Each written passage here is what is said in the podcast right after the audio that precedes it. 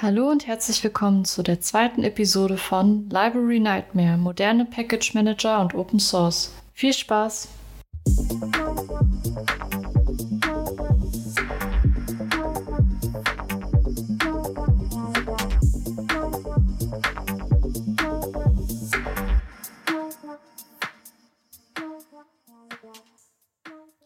Aber das ist eine, eine, eine super ähm, Überleitung zu, zu dem zweiten Thema. das ist wahrscheinlich jetzt die doppelte Überleitung.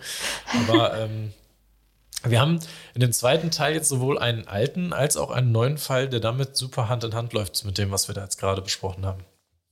Und zwar ähm, habe ich eine Studie gelesen von der TU Darmstadt, die ist jetzt zugegebenermaßen auch nicht ganz aktuell. Das ist ja bei, bei solchen ähm, bei solchen Frameworks und bei solchen Themen, wie wir sie jetzt gerade besprochen haben, natürlich auch schon mal echt eine, eine, einen Riesenunterschied darstellen kann, äh, weil sich in diesem Ökosystem so unheimlich viel tut. Aber diese, diese ähm, Studie, die ich gelesen habe, die ähm, ist von 2019 von der TU Darmstadt und die beschäftigt sich mit der Sicherheit im NPM-Ökosystem. Und da gibt es ähm, einige Beispiele, die da rangezogen werden. Und ähm, die möchte ich gerne mit anbringen an ähm, das Thema LeftPad was von 2016 ist. Und das, äh, da werden wir immer mal wieder den Bezug zu unserem ersten Teil jetzt hier ziehen, weil ähm, es ziemlich viele Parallelen gibt und auch ziemlich viele Ähnlichkeiten, was unsere, was unseren Vorschlag angeht, damit umzugehen. Und das möchte ich gerne mit diesen wissenschaftlichen Informationen, die sich jemand mit sehr viel Mühe ähm, zusammengetragen hat. Ich spare mir jetzt den, die, die ähm, einzelnen Namen der Autoren zu nennen, aber das kann man dann ganz gerne nachlesen ähm, hinter der Quelle, die in der, in der, in der ähm, Folgenbeschreibung heute auch ähm, nachzulesen sind. Die beschäftigen sich, äh, beschäftigen sich damit und die haben sehr viele tolle Fakten oder weniger tolle Fakten ähm, zusammengetragen, die ich jetzt gerne unterfütternd neben dem Thema LeftPad unterbringen möchte. So, und im Jahre 2016 ist was ähnliches passiert, wie ähm, wir jetzt mit Color.js sehen. Nur, ja, mag man es jetzt mehr drastischer nennen oder mag man es konsequenter nennen? Aber ähm, na, der Autor von LeftPad hat sich 2016 dazu entschieden, 250 seiner Pakete, die er auf NPM zur Verfügung gestellt hat, von einem auf den nächsten Moment zu unpublishen. Das heißt, er hat letztendlich sich dazu entschieden, das nicht wie der äh, Vorgänger hier ähm, aus unserem Podcast ähm, zu sabotieren aktiv, sondern er hat von jetzt auf gleich entschieden, ne, mein Code, den ich öffentlich zur Verfügung gestellt habe, den möchte ich jetzt nicht mehr unter meiner Flagge über NPM weiterhin vertreiben oder ähm, ja, allen Leuten zur Verfügung stellen. Finde ich, ist im ersten Moment, sagt das ein bisschen mehr Konsequenz aus, ein bisschen weniger, ähm, wir wollen es jetzt nicht wieder sagen, aber kriminelle Energie. Äh, ähm, mir ist jetzt nicht so wirklich bekannt, dass da ein großes Statement drauf gefolgt hat, ähm, wo er irgendwelche politischen Ansichten oder irgendwelche Conspiracies oder sowas veröffentlicht hat, sondern er hat 250 seiner Packages ähm, erstmal unpublished und hat natürlich dann die Auswirkungen auch erstmal sehen äh, können und auch verfolgen können. Ähm, ich glaube, es gibt eine Aussage von ihm auch dazu, warum er das gemacht hat und wie er das gemacht hat. Äh, aber wir möchten uns jetzt einfach mal mit den Auswirkungen nochmal beschäftigen, was da denn passiert ist. So, im Endeffekt, ähm, LeftPad besteht aus nicht mehr als elf Zeilen Code. Ähm, das ist zugegebenermaßen auch immer wieder ein lustiger Punkt gewesen, wenn ich mich mit meinen Kollegen darüber unterhalte, ähm, für was man denn andere Frameworks einbezieht oder was ist denn der typische Fall, den ich in einem JavaScript-Projekt oder einem Node.js-Projekt ähm, als, als Libraries, als Abhängigkeiten mit in mein Projekt hole, um Aufgaben für mich zu erleichtern dann ist vielleicht jetzt dieses Leftpad von 2016, der Incident, ein bisschen äh, lustig, weil diese elf Zeilen Code, die haben nicht wirklich viel mehr gemacht, außer eine, einen String zu manipulieren. Auf eine Art und Weise, ich sag schon mit elf Lines of Code oder 11 Lines of Code.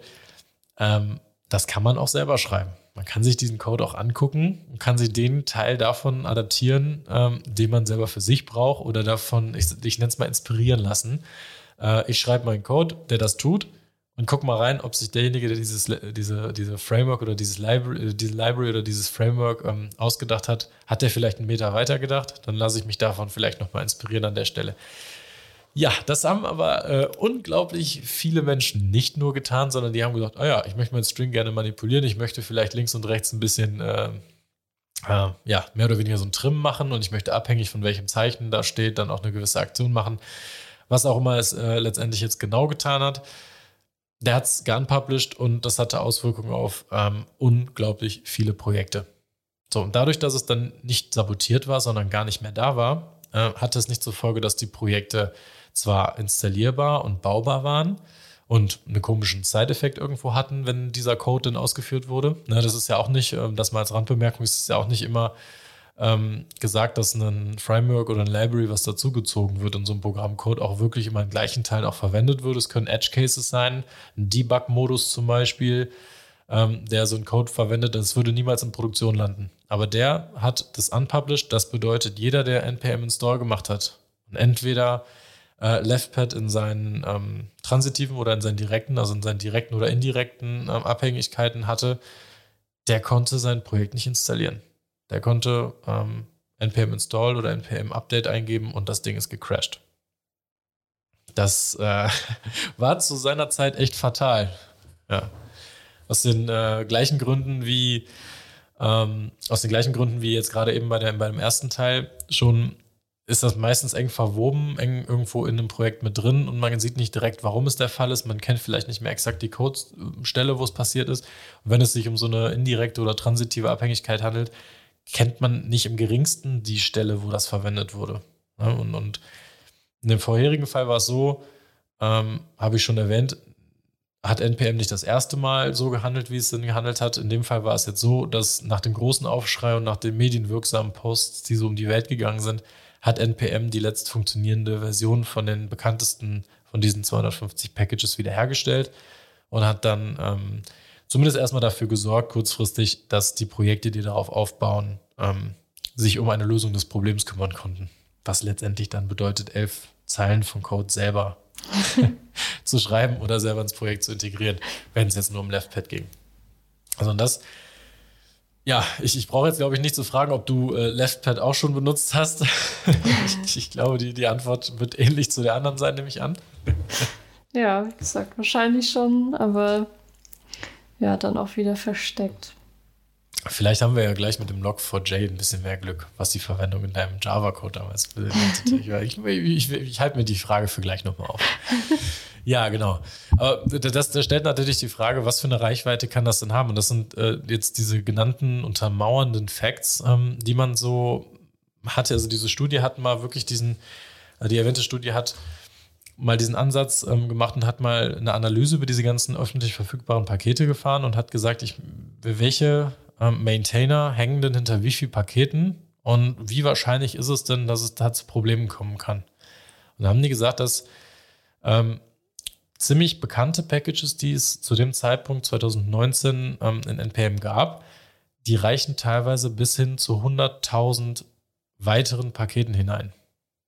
Das heißt, ähm, es sind dann nicht nur so sinnlose, ich sage jetzt mal sinnlos, aber solche kleinen, unscheinbaren Left-Pad-Frameworks oder Libraries, sondern das, das betrifft dann tatsächlich auch wirklich funktionale Sachen. Wenn das Libraries sind, die mathematische Berechnungen machen in einem bestimmten fachlichen Umfeld, das erfindet auch nicht jeder neu. Ähm, und, und, und die werden dann in alle Projekte mit reingezogen, weil es vielleicht auch bekannte Maintainer ähm, sind. Da vertrauen viele Leute drauf. Diese Pakete haben Einfluss auf bis zu 100.000 weitere Packages, die groß und klein auch in einem Ökosystem gibt. Und das äh, ist schon eine ziemlich große Hausnummer, würde ich sagen. Ja. Man stelle sich auch die, die Angriffsfläche vor, die jemand, wenn er Zugang äh, zu so einem Account bekommt, ähm, dann hat. Zum Beispiel, wenn das der Autor nicht mal selber war, sondern vielleicht irgendjemand, der sich mit seinen Daten eingeloggt hat, was das für Auswirkungen haben kann. Genau, das sind, sind viele Fragen, die wir uns heutzutage ja auch immer wieder stellen. Gerade in so, so Zeiten, ich möchte dieses Fass jetzt in diesem Podcast ungern aufmachen, aber wenn es jetzt so um NSA-Themen geht, ähm, in welchen Software, ähm, in welchen Softwarelösungen denn auch vielleicht Behörden oder offizielle Stellen Einfluss haben könnten oder ihre Backdoors drin haben oder was es auch immer ist. Ähm, das ist der eine Teil. Der zweite Teil sind vielleicht auch wirklich ähm, ähm, Hacker oder irgendwelche Menschen, Blackheads, die irgendwas Blödes oder Böses im, im Sinne haben. Ähm, wenn die sich versuchen, in dieses Ökosystem einzubringen, was natürlich ein sehr, sehr fruchtbarer Boden jetzt zugegebenermaßen ist auch, ähm, das ist ein Riesenangriffsvektor. Das ist ein Riesending, dass man sagt, wir haben wirklich mit einem Punkt, wo wir reinkommen, Auswirkungen auf 100.000 Projekte. Und das kann auch tatsächlich so sein, weil NPM ja mit privilegierten Rechten Sachen auf dem Dateisystem installiert. Ähm, lässt sich jetzt darüber streiten, wie man das Umfeld aufbaut, wo man solche Sachen installiert. Aber im ersten, im ersten Moment installiert man mit NPM Fremdcode auf seinem System, der gegebenenfalls sogar auch noch kompiliert wird lokal. Das heißt, es wird Code ausgeführt, der von woanders kommt. Wenn sich ein Angreifer jetzt ähm, eines dieser sehr bekannten Packages ähm, einheimst oder wenn, sie, wenn er sich da einschleicht und Auswirkungen ähm, erzeugen kann, hat er theoretisch die Möglichkeit, auf bis zu 100.000 andere Projekte zuzugreifen und sein, ähm, sein, seine Malware damit zu verbreiten. Ne, das kann natürlich auch immer noch sein, dass diese anderen Frameworks da ähm, Versionen gepinnt haben, wie ich es gerade genannt habe, oder selber ein Auditing machen, automatische Bildprozesse machen, sich diese Releases wirklich händisch genau angeguckt haben, das selber geforkt haben und das selber so einbezogen haben. Aber in vielen Fällen werden es einfach blinde Abhängigkeiten gewesen sein, die da reingezogen werden. Und das äh, kann dann wirklich verheerende Folgen haben. Und ein weiterer Fakt, ähm, den man an der Stelle noch mit einbringen kann, ist, dass wenn man das jetzt mal so statistisch aufbereitet, kann man sagen, wieder mit Verweis darauf, dass es natürlich jetzt keine top aktuellen Daten sind. Aber wenn ich ein Paket über NPM installiere und habe dann diese direkte Abhängigkeit, habe ich im implizit natürlich diese ganzen anderen indirekten Abhängigkeiten und vertraue theoretisch ja um die 80, um 80 anderen Packages oder den Autoren von um ungefähr 80 weiteren Packages. Das heißt, ähm, wer sich den Spaß schon mal gemacht hat und in den Node Modules Ordner in so einem Node.js-Projekt reinzugucken, wenn man sich ein simples Framework reinzieht oder vielleicht auch so ein Express-Framework reinzieht in sein Projekt, da werden Abhängigkeiten von Abhängigkeiten von Abhängigkeiten installiert und das kann wirklich so weit führen, dass man da mehrere hundert MB JavaScript-Files in seinem Verzeichnis hat. Und dann fällt es auch gar nicht mehr so schwer zu glauben, ähm, dass es, dass man, wenn man sich jetzt beispielsweise eines der größeren, bekannteren ähm, Packages da in sein Projekt reinzieht, dass man direkt das Vertrauen 80 weiteren Packages gegenüber ähm, ausspricht. Mhm. Genau. Das haben wir ähm, jetzt so aufbereitet auch nochmal in, in der Zahl, dass man sagt, dass ähm, ungefähr 40 Maintainer in irgendeiner Abhängigkeit hinter jedem Paket steht, die wir haben. Das heißt, wir haben ganz normale, durchschnittliche ähm, Libraries, die haben so viele Abhängigkeiten drin, dass wenn man dann einen sogenannten Distinct drauf machen würde, ähm, dann würde man sehen, dass da 40 Maintainer drin irgendwie ähm, ihre Finger mit drin hatten.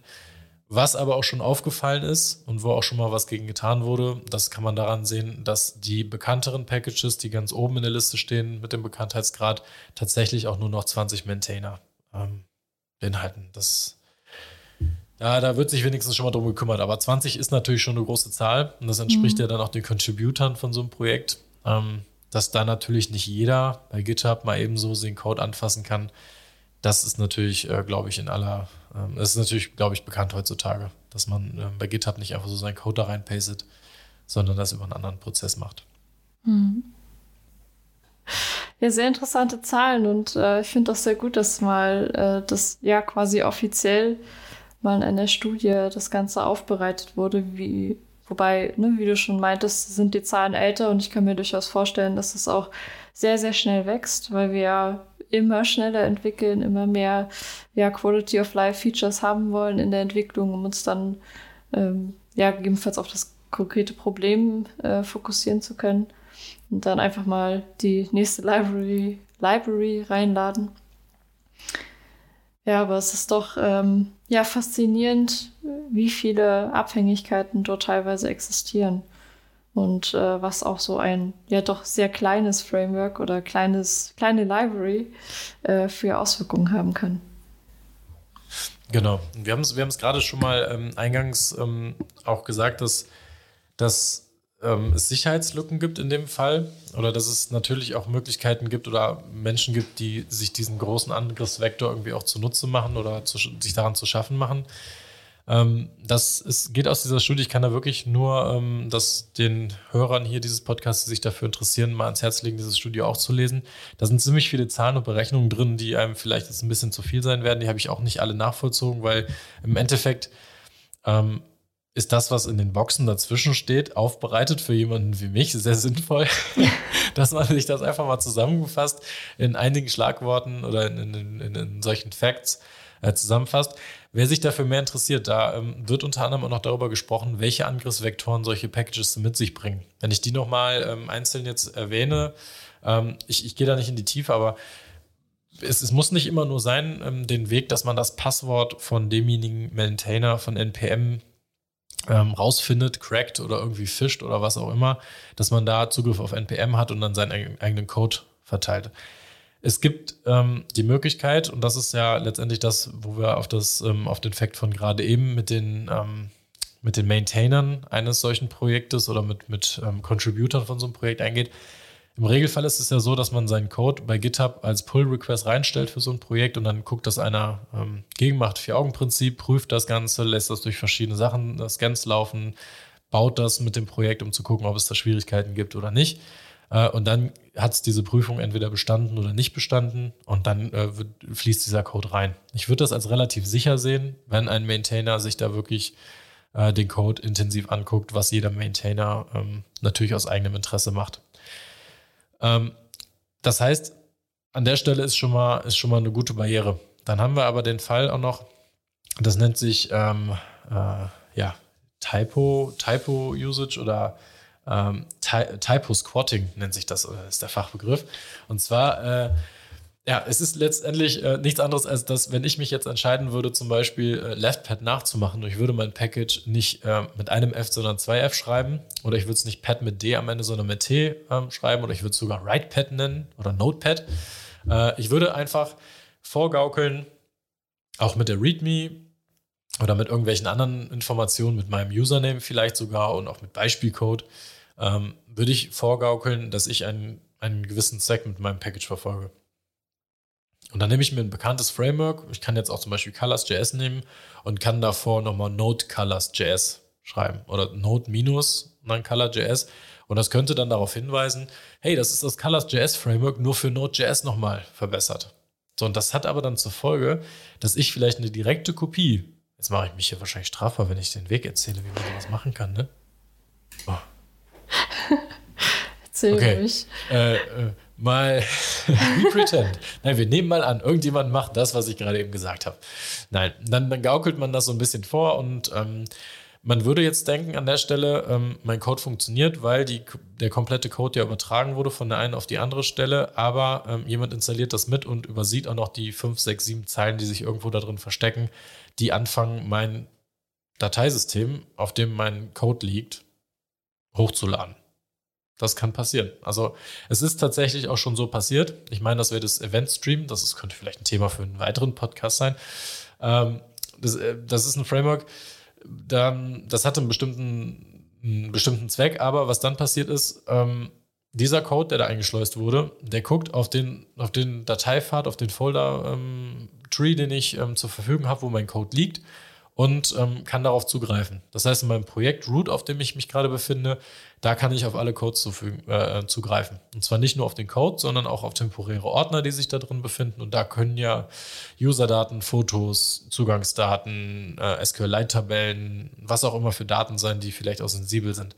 So, und wenn ich jetzt meinen, ähm, wenn der Black Hat, der dritte, äh, diesen, dieses Typo-Scouting macht und sagt node-color.js, dann ähm, verstecken sich irgendwo da die Zahlen. Ich verwende das in meinem Tool, sehe, wow, in meiner Konsole stehen ganz viele bunte Ausgaben, das ist für mich passend. Ich kriege aber nicht im Hintergrund mit, dass dieser Code, der da eingeschleust wurde, seine Arbeit macht. Das stelle ich nicht fest, weil es keine Sicherheitsmechanismen gibt, die bei Node.js abfragen, hey, äh, Node Colors.js, das verwendet plötzlich deine, deinen Netzwerk-Traffic auf irgendeinem anderen TCP-Port oder ich ähm, äh, der greift auf deine Verzeichnisse zu. Das sollte eigentlich eine, eine Library, die Konsolenfarben darstellt, sollte es eigentlich nicht machen.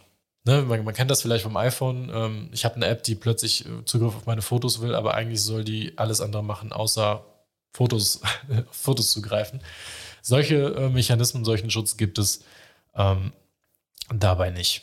Ne? Aber das, das, das sind so diese Angriffsvektoren, die es gibt. Und dann gibt es natürlich diese malicious ähm, PRs, dass man Pull-Request macht, wo was versteckt ist, was vielleicht der, ähm, jeder, vielleicht einer von zehn Maintainern vielleicht übersieht oder man überschwemmt irgendwas mit Pull-Requests und die werden versehentlich reingewunken, was auch immer es ist. Ähm, das sind so bekannte Vektoren, die es gibt, um ähm, Zugriff auf so ein Paket zu kriegen und die es doch häufiger gibt, als man sich so vorstellt. Also auch da am besten Augen auf, genau gucken, was mit referenziert, nachgucken, kann ich dem Ganzen vertrauen, wer baked das, wie mache ich das am besten.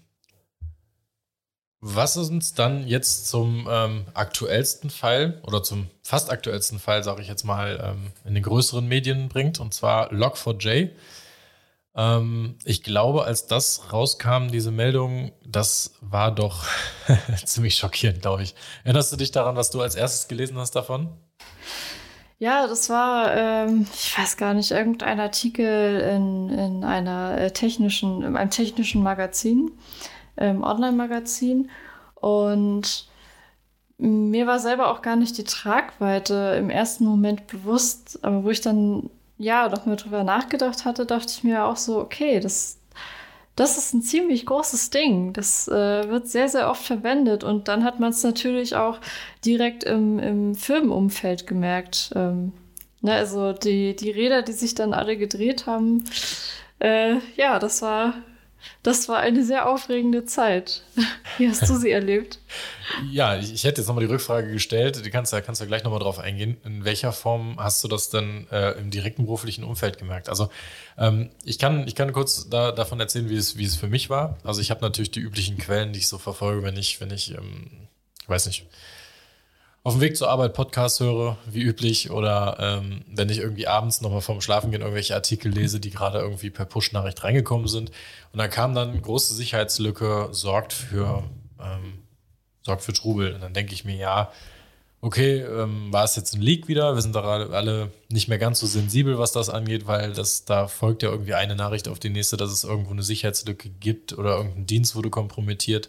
Schlimm genug, aber da sind wir ja mittlerweile irgendwie gar nicht mehr so sensibel, weil wir den direkten Bezug zu uns nicht mehr sehen oder gar nicht mehr so ähm, das ist jetzt sehr, sehr persönlich die, die Ansicht, aber dass es in vielen Momenten gar nicht mehr so schockierend ist wie vor einigen Jahren, wo dann die Meldung kam, dass irgendetwas mhm. kompromittiert wurde, wo gegebenenfalls die eigenen Daten bei ähm, ja, ähm, ja, abgeflossen sein könnten. Das ist heutzutage viel zu häufig der Fall und es wird halt immer darüber berichtet jetzt mehr und mehr und das ist dann gar nicht mehr so der Aufschrei. Ähm, deswegen war mein erster Gedanke, gut, ist ein, ist ein Framework, ist, ist eine Software, die wurde offenbar ausgehebelt und wenn man dann bisschen tiefer buddelt. Und das habe ich dann getan, habe nachgeguckt, was ist eigentlich dieses Log4j und was ist denn diese Lücke da auch tatsächlich. Das kann man ja doch recht gut nachvollziehen, noch in diesem Fall.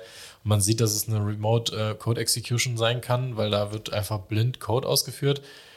Wenn ich sowas lese, dann fasse ich mir ordentlich an den Kopf und dann im nächsten Moment tun mir die Leute leid, die das geschrieben haben, weil das ist so ein wirklich sehr undankbarer, mhm. äh, sehr undankbarer Fall, der da äh, eintritt.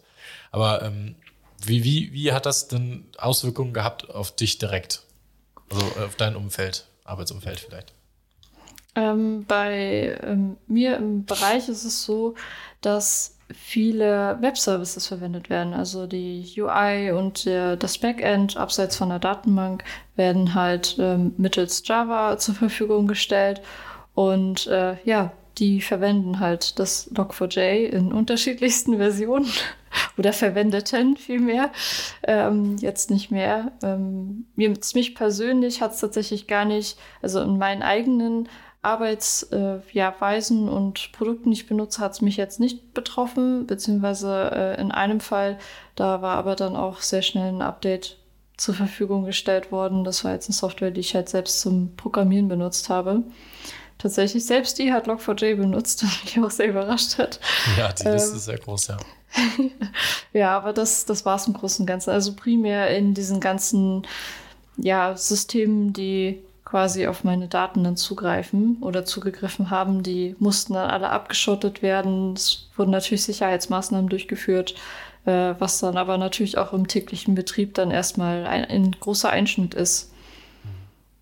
Ja, das, das ist tatsächlich, ähm, ich, ich habe es mir mal aufgeschrieben. Also im Endeffekt, klar, wenn es der, die eigene Entwicklungsumgebung auf, dem eigenen, äh, auf der eigenen Maschine ist, okay, da kann es gewisse Effekte geben, wenn jemand Zugriff auf mein System hat und einfach nur diese Execution Rights kriegen möchte, könnte es da passieren, wenn mir jemand Code schickt und dazu den Editor dazu bringt, das dann in privilegierter Form vielleicht auszuführen oder sowas, dann könnte es vielleicht auch Auswirkungen haben. Aber wie du schon erwähnt hattest, so Web Services, ähm, das ist dann der Teil, wo es wirklich brenzlig wird und wo ich mhm. ähm, bei meiner Recherche drauf gestoßen bin, ist das, was auch betroffen wurde oder betroffen war.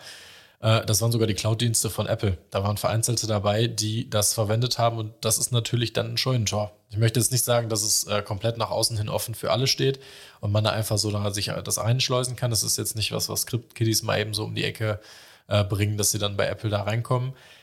Aber sobald diese Komponente, äh, wir können mal kurz auch sagen, was Log4j so für den Laien gesagt, was das macht. Ähm, aber wie der, wie der Name schon sagt, ist es letztendlich einfach ein Framework, was äh, fürs Logging verwendet wird. Und da gibt es ja eigentlich in jeder Sprache oder in jedem Umfeld, ähm, gibt es ja irgendwie so ein Pendant zu. Ähm, eines der bekanntesten ähm, Frameworks im Java-Umfeld, um äh, ein zentralisiertes Logging durchzuführen.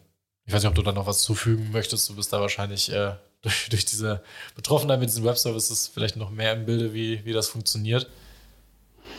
Mm, nee, also ich denke, das beschreibt es eigentlich ganz gut, weil das tatsächlich auch nur das ist. Äh, es wird halt zum Logging verwendet und ja, bietet da ein, ein komfortables Framework halt an.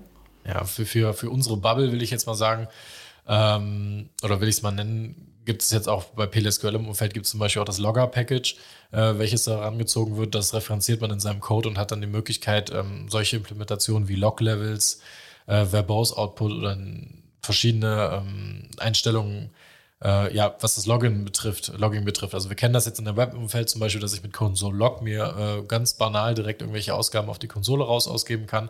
Und dann gibt es die Möglichkeit mit Frameworks das Ganze noch ein bisschen äh, äh, höherwertiger zu machen, indem ich mit meinen Meldungen vielleicht ein Log-Level mitgebe und dann am Ende entscheide, welche Ausgaben möchte ich in welchem Moment sehen. So ein Log4j, ganz vereinfacht gesagt, ist ein Logging-Framework, was sehr, sehr viele Funktionalitäten und Möglichkeiten mit sich bringt, unter anderem auch das Logs wegschicken zu einem zentralisierten Dienst, der das dann aufgreift äh, diese Implementation, da profitiert man natürlich davon, dass man selbst in seinem Projekt vielleicht nicht die meiste Zeit darauf verwendet, um ähm, Logging-Code zu schreiben, sondern dass man da natürlich gerne auf so ein Framework zurückgreift, was all das schon kann und das ist ein einziger Zweck. Das ist so. Hat natürlich genau den parallelen Nachteil, den man dann auch als Vorteil sehen kann. Das ist ziemlich blind implementiert dann überall, das ist drin und wenn ein so ein Fall dann äh, öffentlich wird, dann sind natürlich unfassbar viele direkt betroffen. Und das ist gerade bei Web Services, wie jetzt die Cloud-Dienste von Apple sind oder wie es die Serverlandschaft von Steam diesem, diesem Gaming, äh, von dieser Gaming-Plattform ähm, betrifft oder auch Minecraft. Äh, das sind nach außen hin zeigende Server, die ähm, möglicherweise angreifbar sind. Die sind natürlich nicht mal eben so einfach alle offline zu nehmen und dann zu sagen, ja, wir kümmern uns jetzt mal um eine Lösung. Deswegen sind alle Apple-Dienste nicht verfügbar. Das kann man natürlich nicht machen.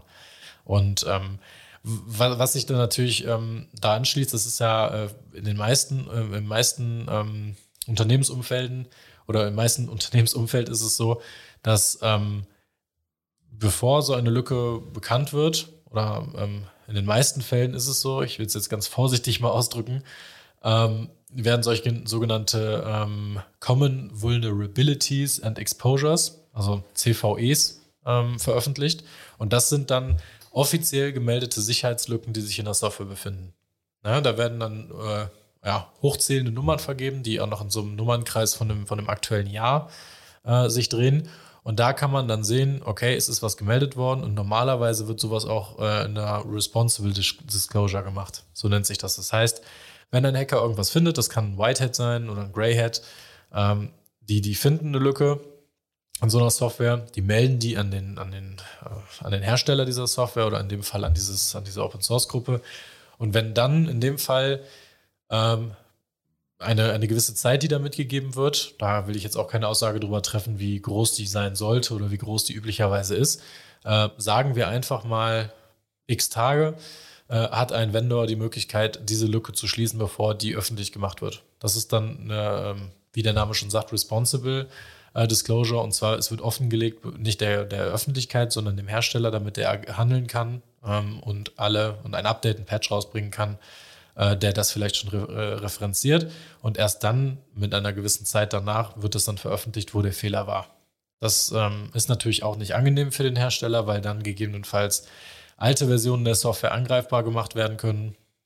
Ähm, oder auch Kunden, die nicht updaten, was ja auch ein Teil des, äh, unseres Themas heute ist, die nicht updaten, ähm, dann in dem Moment, wo das veröffentlicht wird, plötzlich angreifbar gemacht werden. So, und dieses, äh, diese CVEs oder CVEs, die ähm, führen dann dazu, dass natürlich auch andere Leute sich das angucken, wo da die Lücke ist und dann Exploits dafür schreiben. Und in dem Moment wird es dann gefährlich, weil erst wenn ein Exploit geschrieben wurde, wird eine Sicherheitslücke aktiv ausgenutzt. So kann man das jetzt pauschal sagen. Äh, dann gibt es Exploits, die direkt öffentlich gemacht werden und Exploits, die natürlich verkauft werden und Exploits, die unter der Hand weitergegeben werden und Exploits, die einfach nur aus Spaß geschrieben werden, weil sich jemand damit profilieren möchte. So, in diesem Fall jetzt hier ähm, ist das aufgefallen. Es ist ähm, bekannt geworden. Es ist, ähm, es wurde nicht nur ein CVE ausgefüllt, sondern Unmengen davon. Und zwar wurde das gesamte Framework äh, auf den Kopf gestellt und es wurden basierend auf den Lücken, die gefunden wurden oder basierend auf dieser einen hauptsächlichen Lücke in allen möglichen Softwares, die's, äh, die dieses Framework verwenden, CVEs eröffnet. Das muss man sich jetzt so vorstellen. Ähm, ich gucke mir an, welche Software verwendet denn Log4j. Und dann kann ich mich da im Netz so ein bisschen schlau machen und finde dann in der Software XYZ eine Referenz auf Log4j und kann sagen, okay, die verwenden das derzeit, es ist noch kein Patch draußen, also wird diese Software angreifbar sein. Und dadurch, dass es eine Lücke ist, die in dieser Software verfügbar oder angreifbar ist, kann ich einen neuen CVI anmelden, der wird angenommen und schon hat diese Software eine offiziell angemeldete Lücke. So. Ist natürlich jetzt wieder ein komplett anderer Dunstkreis, als in dem wir uns vorhin befunden haben. Aber das hat zur Folge, dass natürlich auch Bug-Bounty-Plattformen, wo Leute sich Geld dafür bezahlen lassen, dass sie Sicherheitslücken in Software finden, überschwemmt wurden von Menschen, die diese Lücken in Software gefunden haben und gesagt haben, hey Apple, Hey Microsoft, hi Minecraft-Hersteller, hi Steam. Ähm, ich habe bei euch eine Lücke gefunden und zwar kann die so ausgenutzt werden. Hier, gib mal bitte mein Preisgeld dafür, dass ich euch auf diese Lücke hingewiesen habe. Das war ein Parallelphänomen, ähm, was man dann so feststellen konnte, dass das ohne Ende passiert ist. Und jetzt haben wir aber äh, diesen einen kleinen, aber feinen Unterschied bei der Sache. Ähm, hinter diesem Log4j-Framework arbeiten eine ganze Menge ähm, Entwickler oder Contributor, ähm, die an diesem Framework praktisch teilhaben. Das äh, ist jetzt gar nicht so selten, aber in diesem Fall haben die Entwickler sich tatsächlich Tag und Nacht hingesetzt und unermüdlich daran gearbeitet, dass sie diese Lücken gefixt haben. Und zwar in einem unheimlichen Tempo. Und das äh, habe ich mir jetzt nochmal ganz besonders markiert in meinen Aufzeichnungen. Die haben das vor allem einfach unbezahlt getan. Das heißt, das ist das Gegenteil von dem, was wir vorhin erfahren haben hier. dass ähm, ein ein ähm, Maintainer oder ein Besitzer, ein Programmierer mutwillig irgendetwas gemacht hat oder ähm, dass, dass da irgendein Einfluss genommen wurde, der eine riesen Auswirkung hat, sondern es sind die Leute, die verantwortungsvoll mit ihrer Software umgehen, umgehen und die das allen möglichen Leuten zur Verfügung, frei zur Verfügung stellen, deren Software zu verwenden. Und die haben auch noch nicht mal mit der Wimper gezuckt, zu sagen, okay, wir haben die Verantwortung, dass wir für die Lücke, die in unserem Framework gefunden wurde, jetzt die Verantwortung tragen und wir wissen, dass jede Minute zählt. Und wir arbeiten jetzt, mal ganz ungeachtet dessen, wer da sponsort und was auch immer dahinter steckt, ähm, wir arbeiten jetzt Tag und Nacht daran, das Problem zu lösen und so schnell es nur irgendwie geht, Patches rauszuschicken. Ja, genau. Das war halt nicht nur dieser eine Fix, sondern es waren wirklich unzählige Fixes, die dann nachträglich rausgeschickt wurden oder Patches. Ähm, was jetzt aber leider natürlich der Fall ist, ist, ähm, wer den Namen Log4j hört, ja, das Projekt hat jetzt leider natürlich so ein bisschen äh, Schlagseite. Ich möchte es nochmal betonen, diesen letzten Punkt, den ich gerade genannt habe. Ähm, die Entwickler haben ihrer Verantwortung, sind sie nachgegangen. Und ähm, ich glaube, jeder kennt es, dass man mal in der Software irgendwelche äh, Sachen hat, die man später besser machen würde oder die man anders machen würde als das mal davor. Das ist ja auch mit dem Thema von unserem letzten Podcast auch einhergegangen. Ähm, man, man, man bereut seine Fehler, man, man arbeitet daran und wir hoffen, dass ähm, sowas dann nicht nochmal passiert und Fehler mit so einer Tragweite jetzt, das äh, greift natürlich ein bisschen auch den Stolz von solchen Entwicklern an, aber die haben in der Stelle, glaube ich, einfach auch wirklich äh, erstmal natürlich einen Applaus verdient.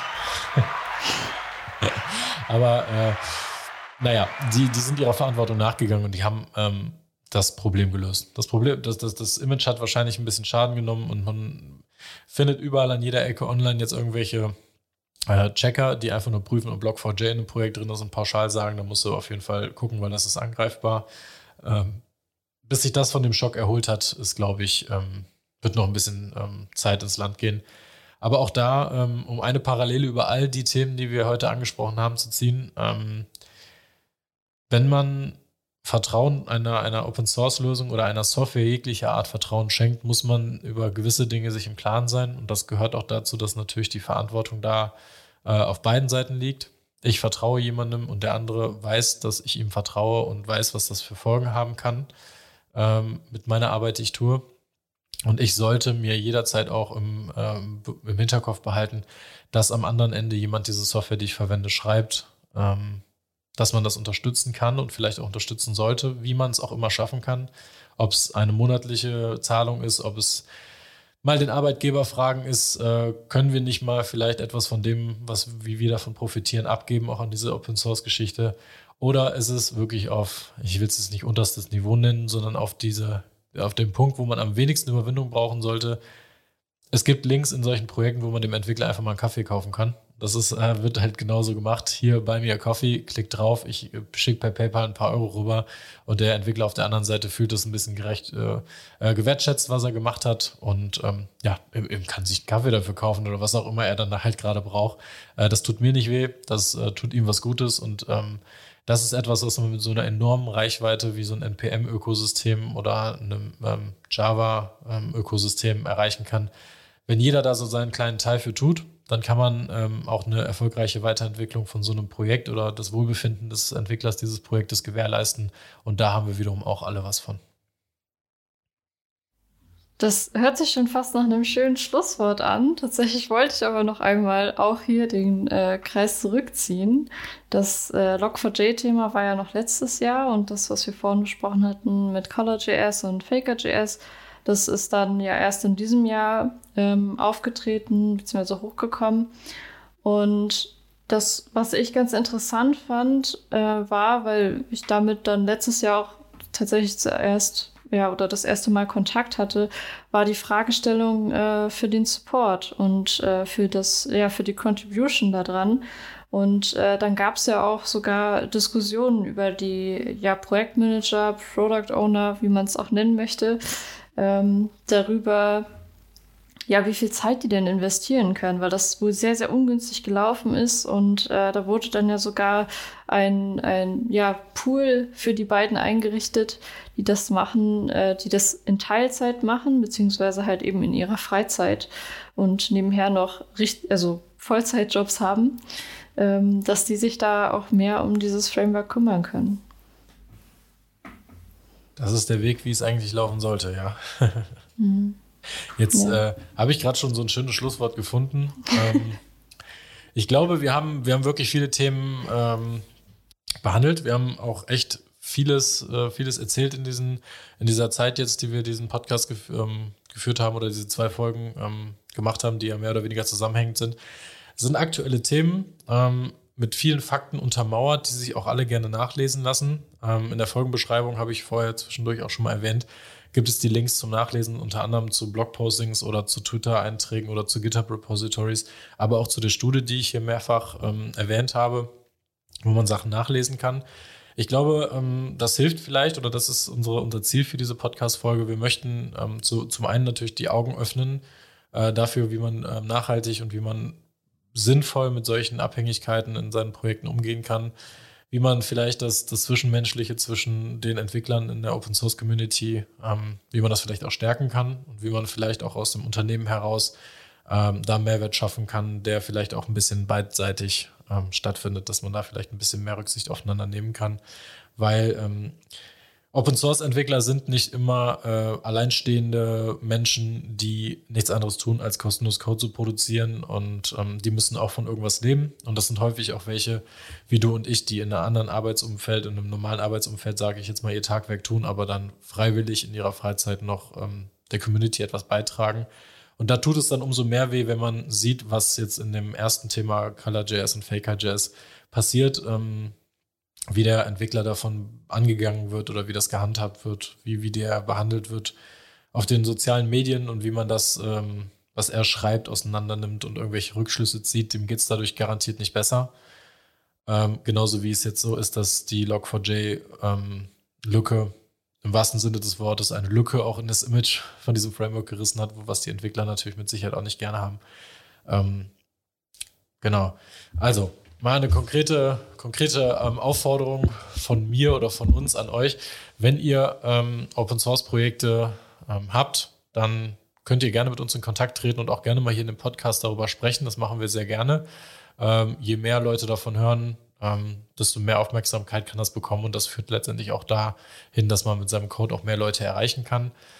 Ähm, und zum anderen ist es so, wenn ihr in eurem Unternehmensumfeld von solchen Sachen äh, ja, profitiert, dann denkt doch mal vielleicht darüber nach, ob man da vielleicht auch ähm, etwas zurückgeben kann. Und ähm, die Arten, wie man das machen kann, die äh, haben wir ja gerade aufgezählt.